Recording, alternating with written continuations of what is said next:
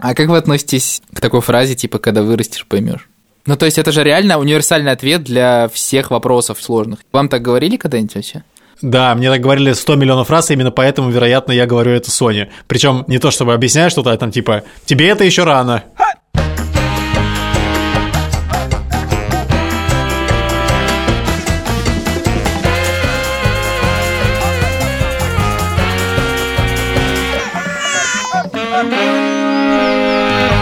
Привет, меня зовут Александр Борзенко, это подкаст «Сперва роди». Подкаст, где мы рассказываем о родительстве и при этом не даем никаких советов, а только делимся своими тревогами, переживаниями и смешными историями. Я быстро скажу про детей, чуваки, Быстро, очень быстро, быстро. быстро, быстро, Значит, детей, моих детей, которых я постоянно обсуждаю в этом подкасте. Это Петя, ему 12, Тише 10, Маня 8.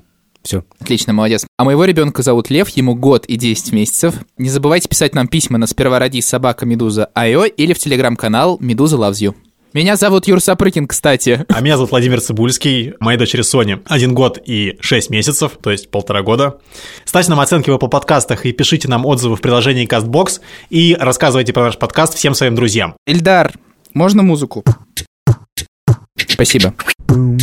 Это Тимур нам пишет. Привет, Тимур. Привет, Тимур. Здорово. Слушаю ваш подкаст от корки до корки. Интересует тема просмотра кино вместе с детьми, несмотря на то, что у фильма есть возрастные ограничения. То есть ребенок дошкольного возраста, а кино явно выше 14+, или 18+. То же самое про игры. Частенько хочется поиграть в какой-нибудь шутер. Разрешать ли своему ребенку наблюдать за игрой? У меня есть две истории. Первая история про то, что мы недавно решили, так сказать, пересадить с тракторной иглы Леву на «Ну, погоди».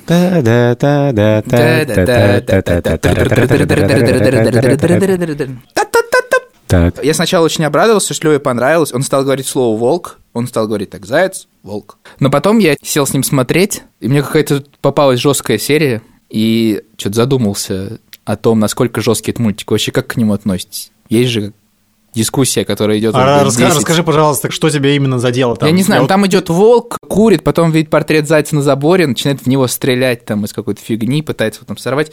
И Лева, судя по всему, больше за волка, как бы. Очевидно. ой, удивительное дело. Мы ходили стричь Соню тут, ну, детская парикмахерская реально, и там, значит, стоят кресла для детей, и прямо вот ты смотришь в телек, и в этом телеке шел мультик. Это просто какая-то жесть. Ну, я не знаю, что это за герой.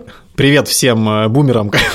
Там такой, типа, волосатый, значит, герой, некое существо непонятное человеческого вида, и с ним происходит просто какая-то жесть. Он такой представляет некий автомобиль, стоит на капоте, тут ему хвост защемляет дворником и начинает его так болтать по машине. То есть то, что происходит, ну погоди, мне кажется, вообще ерунда. Я писал в Фейсбуке на днях, мы сходили с Верой и с Левой в субботу вечером на выставку современного искусства в культурном Так. центре ЗИЛ. Там ничего такого не было. Там выставка такая очень ностальгическая. Там всякие Барби выставляли, знаешь, старые плееры. И мы что-то сидели, смотрели на какой-то экспонат. К нам подошла организатор и сказала, вы не могли бы покинуть выставку? И нас оттуда выгнали. Сказали, что выставка 12+, а я что-то после этого еще больше возненавидел всякие ограничения, вот эти возрастные. Я считаю, что это полностью как бы ответственность родителей, и никто вообще не имеет права в это вмешиваться ни на секунду, как бы ни государство, ни организаторы выставки. Я, с одной стороны, хочу поддержать твой пафос, и мне Да. это органично и Да. естественно. И когда вводили э, эти ограничения, понятно, что со свободой информации в России как бы такая ситуация, что любые новые ограничения, очевидно, воспринимаются плохо. Но должен тебе признаться, что получается, что ты постепенно начинаешь на это ориентироваться. И удивительным образом это даже входит в язык. Мои дети, у них вполне есть такие привычные формулы, типа, ничего, я это посмотрю, это 18+, или это 16+. Твои дети смотрят на эти маркировки, что ли? Да, мне кажется, им просто интересно тупо. И когда они смотрят что-то, что выше их возраста, они такие, «А, я смотрел, хотя это, конечно, 16 плюс. На самом деле был недавно кейс, Тише исполнялось 10 лет, и я ему подарил игру для PlayStation, Uncharted 4. Я прошел ее. Да, нормально. Ну, Там не просто было 18+, там был такой прям красный блок на коробке, и там было написано, типа, нельзя для детей. Я почитал про эту игру, поспрашивал людей, которые в нее играли, и мой коллега Серега Бурухин, разработчик Арзамаса, сказал, Слушай, если вы играли в Red Dead Redemption 2, игра про ковбоев, то Uncharted — это просто смешно. Я так скажу, что для меня это спорный вопрос, и каждый раз, с каждой новой игрой, с каждым новым фильмом я его решаю заново. Ну, не только я, мы это можем обсуждать с Шоурой, я могу советоваться с разными людьми, но вот мы это решаем всякий раз заново. Но мне кажется, я уже не раз об этом даже говорил в наших выпусках, что иногда ну, игры — это повод для разговора. Повод для разговора о жестокости, о войнах, о том, почему происходит так или сяк. Существует исследование, согласно которым игры не влияют на реальную жестокость. Более того, они даже могут снижать уровень преступности. То есть вот эта идея про то, что если мой ребенок будет играть в жестокие игры, то пойдет на улицу и все это будет воплощать, ну, как с GTA, да? Известно, что это не так. Безусловно, я не буду отрицать, что игры влияют на детей. И, безусловно, я не буду отрицать, что мне не всегда нравится то, как они влияют на детей. Но на этом все не заканчивается. Ну, в смысле, вот процесс как бы воспитания, можно на это по-разному влиять, по-разному использовать и так далее. То есть я не то, что вот супер строг, но я об этом помню и за этим слежу и об этом много думаю. И мне кажется, что это, ну, довольно правильно. Просто не, как бы не пускать это на самотек. Мы недавно вечером включили сериал Sex Education, который на русском «Половое воспитание», и мы посмотрели одну серию в присутствии Сони. Она еще спать не легла, и значит, она сидела вместе с нами. Надо сказать, что иногда ее интересовало, что происходит на экране, она показывала там, типа, о, машина едет. Ну, мы с Олесей, с моей женой, думали, а вот это не можно смотреть, а вот это не можно смотреть. Но в итоге, надо сказать, что вот во все, как бы, такие взрослые моменты Соню не интересовало происходящее на экране почему-то. Она там, значит, копалась в каких-то своих э, игрушках. Ну, там, правда, и так ничего особенного нет в этом сериале. Но все равно, знаете, почему-то все-таки такое есть, что ты испытываешь какую-то дополнительную неловкость, когда у тебя рядом ребенок сидит. Обсуждаем мы сегодня сложные вопросы. Просто сразу объясню слушателям, что мы имеем в виду под сложными вопросами. А сложные вопросы – это то, что ставит в тупик родителей, то, на что мы не сразу знаем ответ, то, что ну, вызывает некоторую боль и... Или неловкость. Или неловкость, да. Смерть, секс, эпидемии, глобальные угрозы, глобальное изменение климата. Большой список, о нем сегодня. И Пагаба, Рим. Необходимое предуведомление. Дело в том, что этот выпуск о сложных вопросах мы записываем второй раз. И первый раз мы его записывали 12 ноября, это был день моего рождения, поэтому я запомнил. И в качестве подарка Вован решил что-то там на пульте у себя сделать. В общем, выпуск не записался. Вован, классический Вован. И поэтому мы вот э, его повторяем и кое-какие фрагменты мы будем использовать из первой версии. Естественный вопрос от Юрия Сапрыкина. Борзен, спрашивали ли тебя дети про коронавирус? Да. Вы знаете, Юрий, вы будете удивлены, как будто я не говорил вам до подкаста, что Именно об этом меня дети спрашивали. Но на самом деле, да, один из моих детей, мы сохраним его анонимность, недавно мне позвонил и сказал, что он очень боится коронавируса, потому что услышал за ужином разговор о некой болезни, вот, которая очень опасная. И я был в этот момент с Шуркой в гостях. И я почувствовал прям, ну, панику, и я его очень как-то хорошо понял и почувствовал его страх, потому что раньше я сам испытывал такой страх, э, когда были какие-то другие вспышки, типа свиной грипп, все такое. Сейчас, ну вот в нынешней ситуации, я честно говоря, не испытываю очень больших волнений вот на уровне угрозы семьи, потому что тут есть такая, ну, штука, что я понимаю, что есть большое количество угроз, которые гораздо ближе и серьезнее, чем то, что ну, сейчас в повестке. Не то, что это дико утешает, это как любимое средство, это э, аэрофобия вы боитесь летать на самолете, ничего страшного, в машине у вас гораздо больше шансов разбиться. И я поэтому понимал, что я не могу ему сказать так, хотя мы с Шурой до этого обсуждали и как раз так об этом говорили, что, в принципе, по статистике от всяких осложнений, связанных с гриппом, тоже иногда люди, к сожалению, умирают. Ну, в разговоре с ребенком я старался быть честным, но при этом я, конечно, делал скидку на то, что я разговариваю с человеком, который не рядом со мной, что я говорю с ребенком, что нужно сначала успокоить, не соврав, а потом уже, если возникнут дополнительные вопросы, то при личной какой-то встрече спокойно еще раз подробности рассказать. Забегая вперед, вопросов потом не возникло. Я сказал, что да, такое бывает, но судя по тому, что я читал, в основном сейчас вот те, кто не справляется с этим вирусом, кто умирает, это люди с хроническими заболеваниями, и сейчас в России только два человека, которые болеют этим вирусом. И ребенок меня стал спрашивать, а мне нам точно это не угрожает нашей семье? И я сказал такую штуку, которую иногда использую. Да, я тебе честно говорю, что это нам не особенно угрожает, а если бы это было бы так, то мы бы с мамой обязательно бы что-то предприняли и не оставили бы это. То есть, ну, ты бы понял, мы же спокойные и ничего не делаем, и не паникуем, и не боимся. Ну, вот для меня это такой рабочий, понятный вариант. Вот посмотри, я не паникую, значит, все нормально. Ребенка интересует концепция смерти, и это совершенно стандартная вещь. И у нас такое было в очень ярком проявлении. Еще один анонимный ребенок. У него был прям целый период, когда у него случился целый невроз на этой почве. Мы долго еще не могли понять, что происходит, и пытались это вытащить и понять, потому что ребенок не спал ночью и ужасно паниковал и приходил к нам. Ну, обычно у нас дети постоянно приходят к нам, но тут все было гораздо хуже, ребенок просто не спал. И, в частности, одна из тем, про которую удалось поговорить, это то, что выяснилось, что ну, ребенку как-то сложно принять э, саму концепцию смерти, особенно применительно родителям.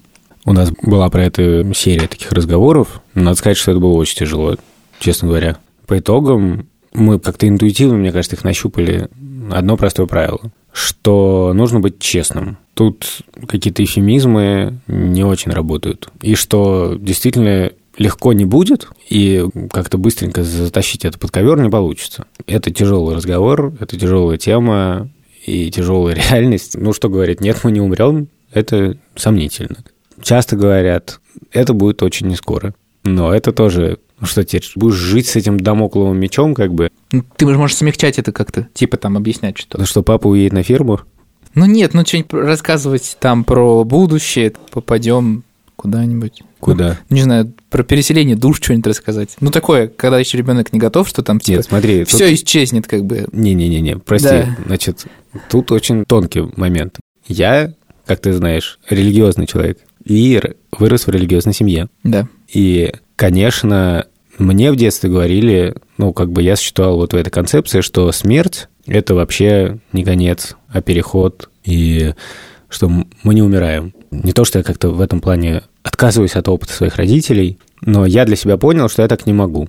И что я не могу об этом сказать детям, потому что во мне слишком много сомнений своих. И я совершенно этого не стесняюсь, и что это... Не, не хочется это превращать в заседание воскресной школы, но, но, но это такая э, флюид религиозность, в смысле, что я каждый раз пересматриваю все фундаментальные вопросы, и это норм. И поэтому говорить ребенка, так, чувак, ты перестаешь сейчас париться, потому что ты, ну, знаешь, на небо попадешь, там, вот это все, там. Это нет.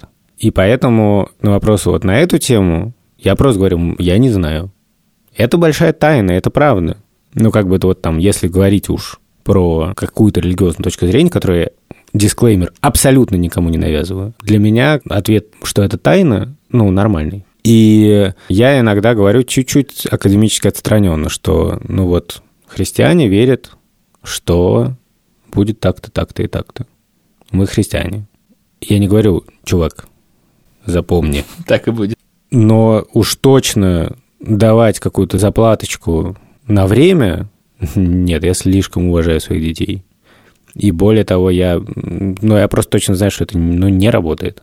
Слушай, ну а вопрос появляется откуда, когда ребенок каким-то образом сталкивается со смертью, правильно? Ну, бывает по-разному. Я просто читал такую статью про человека, у которого жена умерла, когда ей было 36 э, или 37 от рака, и ребенку было в этот момент почти 3. Вот бывают такие жесткие случаи, когда это становится реальностью. Но иногда это могут быть фильмы или книжки. Ну и вообще, вот там ты читаешь книжку, и там какой-то важный эмоциональный момент, что главный герой умирает. Ты же не будешь это как бы скрывать или цензурировать. Более того, когда вот с ребенком это случилось, этот интерес про смерть, мы потом много про это читали, и выяснилось, что это стандартно для этого возраста. И есть куча гайдлайнов, как с этим быть. Я помню, что я в детстве представлял темноту. Типа я представлял то, что я исчезаю, и что потом происходит, что я вижу перед собой. И меня это очень пугало. Ну еще бы. Я впервые столкнулся со смертью. А, Я это знаю только постфактум, то есть я не помнил на, на тот момент, сколько мне было лет. Я только недавно это посмотрел. Мне было, по-моему, 6 лет. У меня повесился дядя, и это все, что я знал об этом. То есть это была максимально табуированная тема у меня в семье. И она не обсуждалась ну, никогда. И я только об этом немножко поспрашивал своих родителей тем летом впервые. Почему вообще мы это не обсуждали и что вообще могло произойти. И после этого я никогда не спрашивал, типа, а что там после смерти? А почему люди умирают? Мне кажется, я никогда таких вопросов не задавал. Ну, видимо, настолько как бы меня это подавило, и вообще мой интерес, и породило, видимо, какой-то страх тоже, что я никогда этим, мне кажется, больше не, не интересовался. И второй раз, когда столкнулся со смертью, это были похороны отца моего одноклассника, и там я просто рыдал. И это, это все воспоминания о смерти из детства. Никаких вопросов родителям, никаких рассуждений о жизни после смерти я не помню вообще. Спасибо, что поделился.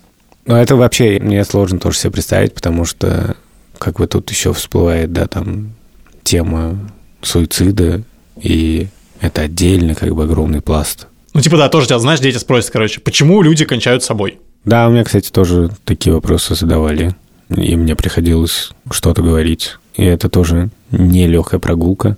Во-первых, я пытался объяснить ребенку, что то, как ты воспринимаешь что-то в детстве, и то, как ты будешь это воспринимать, когда будешь чуть постарше, это разные вещи.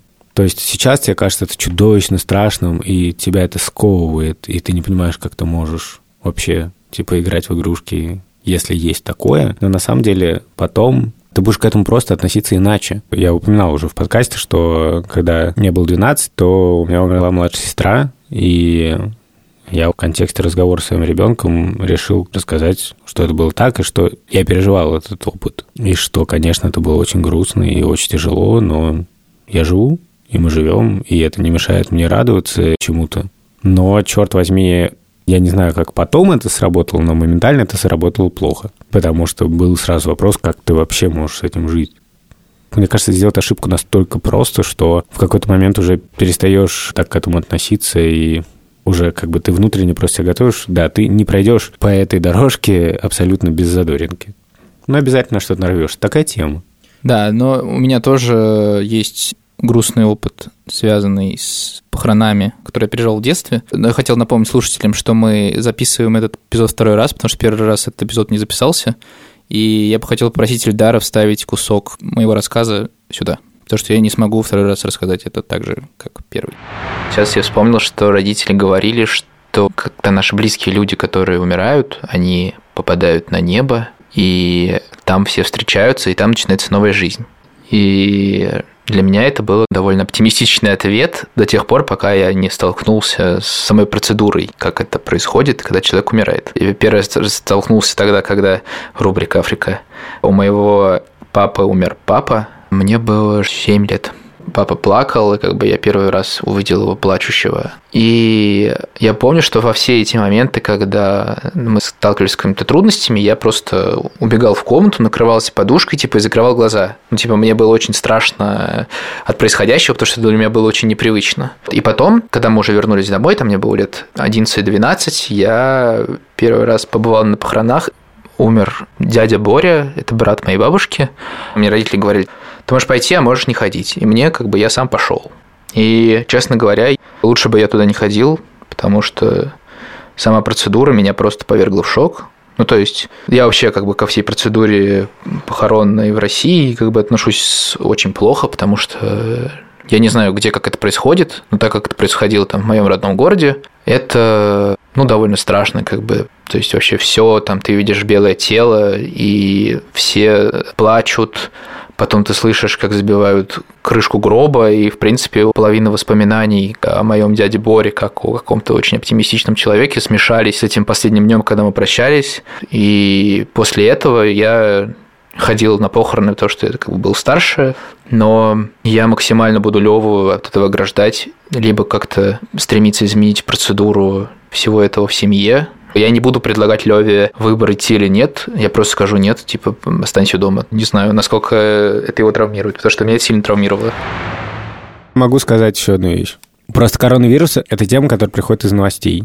Я не могу ограничить и не считаю нужным ограничивать детей от информации как-то слишком активно. И периодически всплывают какие-то вещи. Например, там проходим по станции метро Пушкинская, и ребенок видит мемориальную доску жертвам теракта. Начинается вопрос, а что такое? Ну или просто новость, а почему? Как приходит в мысли кого-то убивать? И ты начинаешь им объяснять.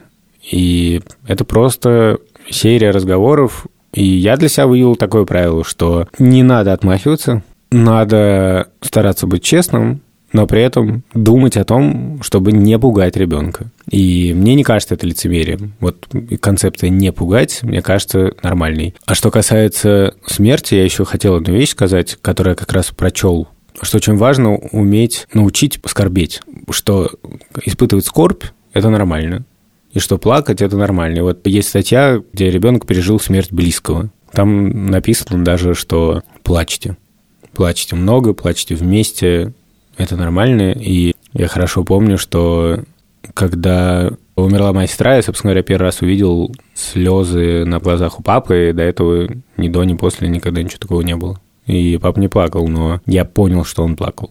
И для меня это был шок. И я думаю, что это реально очень важная вещь. В смысле, потому что это навык, который ты даешь своему ребенку работать с, вот с такими травмами. И плакать это естественно, и это помогает, и все знают вот это чувство детское, когда ты нарыдался, наплакался, и потом тебя такое, ну, как бы отпускает. Такое чувство легкости какой-то, и прям полегче стало. Давайте про что-нибудь неловкое поговорим. Мне интересно, ну, я просто представляю ситуацию, например, мы приходим с Левой куда-нибудь в магазин, стоим в очередь. И он спрашивает вслух, папа, почему у этого дяди такой большой нос? Например, меня очень пугает то, что Лева будет вслух произносить то, что, типа, он видит. Мне кажется, это неловким при других людях. У тебя такое было когда-нибудь? Однажды к нам приехали в гости дети известных подкастеров Ильи Красильщика и Екатерины Каренгаус. Угу. Они еще были маленькие тогда, и мы были в Латвии на море, и там пожилая родственница наших арендодателей шла по двору, и один из детей закричал на весь двор, «Яш, смотри, смотри, какая огромная старушка!» Как вы знаете, жители балтийских стран прекрасно говорят по-русски. Она обернулась? Знаешь, я предпочел просто закрыть глаза и... И провалиться сквозь землю. Интересно, ну просто как действует? Типа, Лев дома объяснил, почему у него такой нос. Хороший вопрос, да. Вот что угодно ты скажешь, э, все будет довольно тупо. То есть у тебя как бы стратегий вообще не очень много. Там первое – реально объяснять. Вторая – говорить «дома объясню». Третье – начинать объяснять, что это бестактно так спрашивать. Тогда он будет говорить, а что такое бестактно? Дети часто спрашивают про какие-то вещи, и самое смешное и самое нелепое, что я вытворяю в этот момент, я тоже на автомате чуть ли не шеймлю из-за какие-то вопросы. Но я работаю над собой и стараюсь спокойнее объяснять. А как вы относитесь к такой фразе, типа, когда вырастешь, поймешь? Ну, то есть это же реально универсальный ответ для всех вопросов сложных. Вам так говорили когда-нибудь вообще? Да, мне так говорили 100 миллионов раз, и именно поэтому, вероятно, я говорю это Соне. Причем не то, чтобы объяснять что-то, а там типа, тебе это еще рано. И вот у нас был эпизод про книжки. Там было две книжки, про которые я говорил, про двух героев. Это «Убить пересмешника», где был папа Атикус Финч, угу. и «Дорога уходит вдаль», где был папа врач доктор Яновский. У обоих были качества, которые я отмечал. Это умение отвечать на вопросы. А отвечать честно и при этом как-то так, чтобы ребенок понял. Для меня это очень важное качество родителя уметь отвечать на вопросы. Поэтому я стараюсь не давать ответов типа «когда вырастешь, поймешь». Я не знаю, я надеюсь так, что я не даю таких ответов. Ладно, это мы спросим, кстати говоря, у твоих детей. Они сейчас просто в школе, и Самый классный вопрос, out of the blue. Я помню, что мы были в Латвии несколько лет назад, и я решил, что нужно обязательно сходить на гей-парад, тем более, что в Москве их постоянно запрещают. И тогда был совсем маленький Тиша, и я такой, why not? Как бы классный способ поговорить. Но на самом деле Тиш был настолько маленький, что он вообще, по-моему, не понимал. И я не знал, как бы сходу ему объяснять или просто пойти, если он задаст вопрос, что, мы тут делаем в толпе людей, то тогда сказать. я внутренне немножко боялся. В смысле, что я не знал, хватит ли мне гац Ну, в смысле, скиллов просто ответить четко. Борзенко имеет в виду, хватит ли ему смелости или умений ответить. Да, спасибо. Я постараюсь избавляться от Отличные сабы, Вован. foreign words. И я помню, я иду, и у меня тишь на плечах, и мы идем, и там рядом какие-то люди, они очень веселые, там какие-то флаги, там какие-то плакаты, а рядом еще какие-то люди, которые кричат что-то, типа, идите все к черту. Мгм. И я как-то подсознательно все время жду, когда же, наконец, поступит мне вопрос сверху. Ну, потому что тишь на плечах. Мгм. Тиш такой, пап, слушай, у меня есть вопрос. Я думал, черт, неужели это вот настолько это будет вот так картинно, типа, папа, у меня есть вопрос. Я такой сразу промотал в голове все формулировки, что вот та-та, вот это, наверное, не стоит, а вот это так, а вот это сяк. Слушай, а откуда вообще взялся мир? Я такой, «У, мне ко второму. Вот это я легко отделался. Слушай, ну тут такая штука. Был большой взрыв. Насколько ты любишь э, исследовать с детьми что-то? Ну, тут тебе задали такой вопрос. Я ты, очень Ты люблю. такой им коротко сказал, да, короче, был взрыв, бла-бла. Ну, пап, можно поподробнее? И ты такой приходишь домой, ну, мы сейчас с тобой вот, типа, вместе будем что делать? Ты книжки смотришь, ты гуглишь. Мгм. Мгм. Я очень люблю это. Очень. Просто я фанат. Это идеальный час отцовства. Но только это бывает очень редко. Потому что мой частый ответ на сложный вопрос такой, и, честно говоря, не знаю, я потом погуглю. Угадай, сколько раз из 10 я об этом просто забываю? Ну, хорошо, если 9. Эх. Но у меня бывает э, момент отцовского вдохновления. Я вот читал детям 80 дней вокруг света. И такой, блин, это такой классный повод рассказать о географии. А знаете, что мы сделаем? Мы возьмем Google Earth и прочертим весь маршрут Филлиса Фога, и я расскажу, через какие страны он шел, и мы прям на картинке это нарисуем. Ну, в общем, потом по дороге в этом своем ажиотаже я решил, что я пойду дальше. Я возьму бумажные карты и покажу детям, что раньше были бумажные карты. Я такой все разложил, Маня так на это посмотрела. Очень интересно, папа. Пока. Вот, потом я пытался еще вернуться к теме с Google Ads, но, в общем, к сожалению, Ничего не вышло. моей энергии не хватило. Но иногда бывает классно. Вован, Да. а ты же у нас поклонник NHS. Это... Да. Да? И вообще чуть что гуглишь. И не любишь э, давать просто необдуманных ответов. Ты как себе представляешь, что в будущем, когда Соня научится задавать всякие вопросы в большом количестве, ты так и будешь действовать? Посмотрим, не знаю. Возможно, я буду просто, знаешь, э, от неожиданности какую-нибудь э, сначала ерунду говорить. Такой типа, да, это потому что... А потом такой, блин, это вообще не поэтому. Или такой что-то, наверное, там гуглить. Но вообще я тут подписался на книжный магазин, рижский местный, значит, с русскими книжками. И там, оказывается, столько всяких книжек по всем вот этим сложным вопросам, которые мы обсуждаем. Хочешь тебе секс, хочешь тебе смерть, про что хочешь. Там постоянно бывают всякие разные книжки. Так что я думаю, что когда Соня подрастет, мы просто, Смерть и секс русских царей. просто с ней максимально будем Я, честно говоря, очень-очень жду этого момента, ну, когда Лева начнет такие штуки всякие спрашивать, чтобы вместе с ним все это заново изучать. Потому что, мне кажется, я вообще очень многих каких-то базовых вещей не знаю, и мне очень реально интересно с ним вместе вот это все будет узнавать как бы заново. Есть такой сервис Han Academy. Это Мгм. сервис, где там, да, объясняется математика от базового уровня до высшей. Ну, там просто супер, на самом деле, лекции, где, а, собственно, Хан, я не помню, как его зовут, по-моему, фамилия его Хан.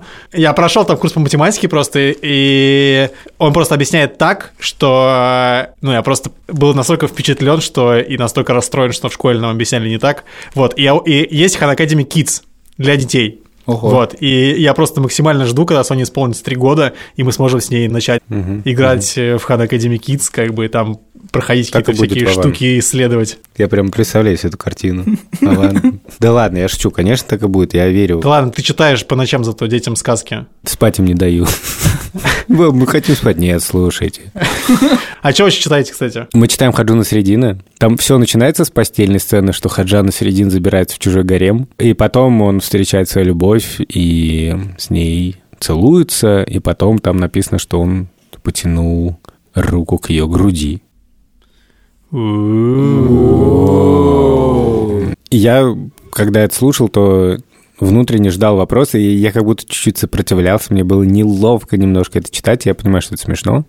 но ну, я ни одного вопроса не получил. Видимо, потому что мы до этого достаточно много говорили. Вован сказал про всякие книжки, о том, как говорить с детьми на разные темы, и действительно здорово, что много чего написано. Я гуглил всякую теорию на этот счет, и эти тексты очень интересные. Есть такая, например, Екатерина Сигитова, она психотерапевтка, и я привлекал ее, когда еще работал в «Медузе». Она писала для нас карточки на всякие психологические темы. И на ее сайте есть всякие статьи, как говорить с детьми на сложные темы. И там, в частности, вот есть перевод этой книжки, и вот этот Дуглас, который столкнулся с тем, что у него умерла жена и был маленький ребенок, он рассказывает про то, что он, в частности, обзавелся книжкой специальной, называется какие-то дары, последние дары барсука или что-то такое. Ну, в общем, есть детские книжки, специальные сказки, которые помогают ребенку понять, как-то принять концепцию смерти.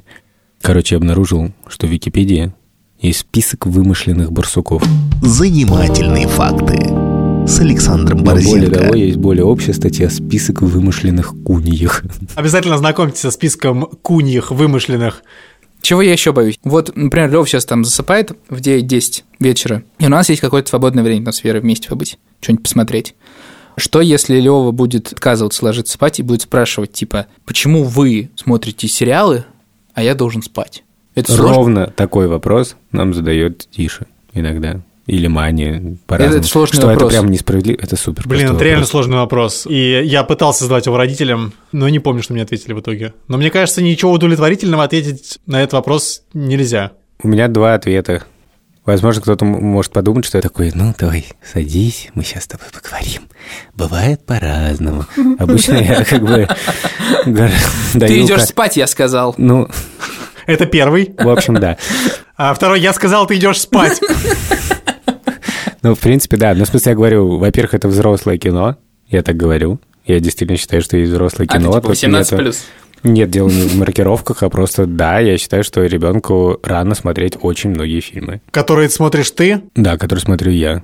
Хм, что ж там такое смотришь-то? Кроме того, потому что сейчас поздно, тебе пора спать. А почему вы не спите? А потому что нам не пора. Да, потому что нам не пора. Логично. Нет, ну в смысле, потому что у взрослых людей с детьми разные немножко режимы сна, и мы чуть лучше контролируем это. И Ты говоришь, тебе надо дольше спать. да-да-да, примерно Мгм, так. Нормально. Нужно все-таки уточнить, что Борзенко не то чтобы прямо как тиран подходит к режиму своих детей, потому что не то чтобы они ложатся там в 9 часов вечера, потому что много раз, когда мы да. Были мы оказывались на у дне Бор- рождения у Борзенко в час да, ночи. в частности, на дне рождения у Борзенко, мне кажется, я в полчетвертого утра играл в фифу с детьми, поэтому... Папа, почему я должен играть с ним в фифу в 4 утра?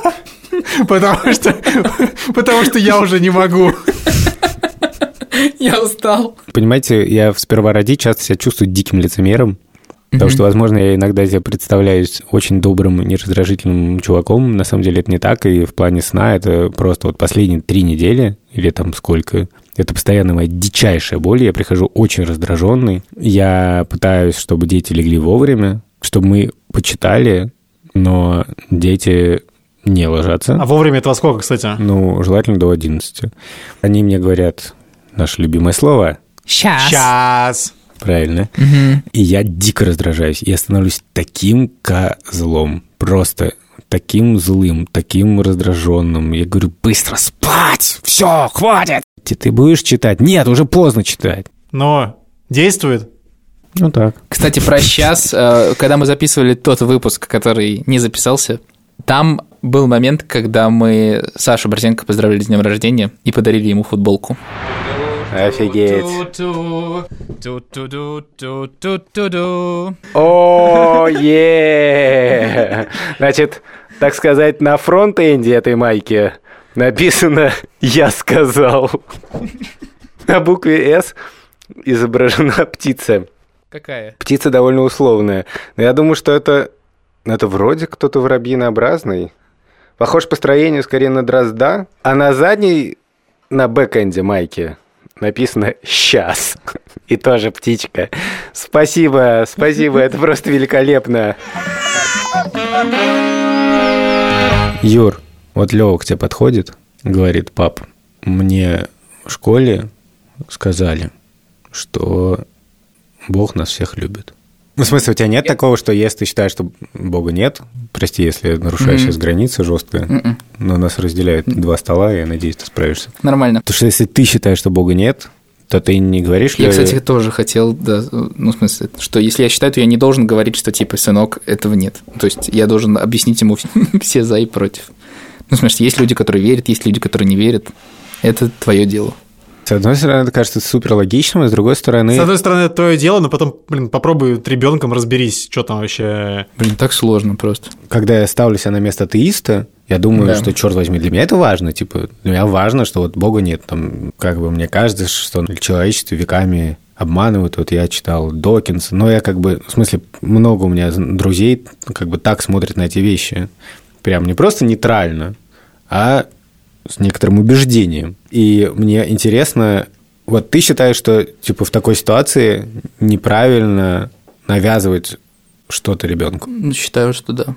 Владимир? Я бы предпочел, чтобы Соня задавала вопросы, и я бы ей на них отвечал. Ну, то есть, мне самому трудно какую-то построить теорию, ну, или как-то вот... вот Универсальное объ- правило. Да, как-то объяснить так, что... Это важная мысль. Уточняющие вопросы. Типа, почему тебя это волнует и так далее? Ну нет, ну типа, знаешь, а Бог есть такой? Ну, как бы, может быть, есть, а может быть и нет. А, но вот нам вот учительница говорит, что он точно есть. Я говорю, ну, значит, ваша учительница верующий человек, который считает, что верит. Но, типа, есть еще это. В случае, как бы, если бы был бы вопрос про учительницу, я бы сказал, что учительнице не стоило так говорить, потому что есть верующие люди, есть неверующие люди, и у учительницы другая работа, если, конечно, она не преподает в школе при монастыре. Это был подкаст «Сперва ради». Меня зовут Александр Борзенко. Сегодня вышел уже четвертый эпизод «Перемотки». Это подкаст, который «Медуза» делает вместе с «Арзамас». И мне особенно приятно его пиарить, потому что я тоже его делаю. Это подкаст, где мы рассказываем истории людей, основанные на старых пленках, которые мы находим у них в семейных архивах. Меня зовут Юр Сапрыкин. Не забывайте писать нам письма на сперва ради собака медуза Айо Присылайте свои сложные вопросы. и записывайте аудиосообщения в телеграм-канал Медуза Loves You. Также прекрасно будет, если вы поставите нам оценку в Apple подкастах или напишите отзыв в приложении CastBox. Меня зовут Владимир Цибульский. До следующей недели. Пока. А, да, смотри, про шутеры и все такое. Прошутто. Знаете, как называется итальянская стрелялка? Продолжаем заседание нашей Государственной Думы. Слово передается Владимиру Цибульскому. А, безусловно, тема игр остро стоит э, в нашем обществе. А, Игры компьютерные стимулируют детей, стимуляторы разные работают. А, Вот, что я хотел сказать. Конституционная реформа, безусловно, затронет все аспекты жизни российского общества, но она реализуется в приоритетном порядке, потому что а, инициирована президентом России Владимиром Владимировичем Путиным. Так вот, простите. Простите, вынужден напомнить о регламенте. Мы играли в салочки во дворе, играли в салочки во дворе раньше, в классике играли, а теперь что? Теперь что? Играют стрелялки, пулялки, настреляются, потом идут шутинги, мутинги, митинги. Митинги происходят, из-за рубежа финансируются. Из-за рубежа финансируются митинги в России. В России проходят. Выходят, выходят, лодку раскачивают, раскачивают лодку и все, раскачивают Навальный, пуляльный,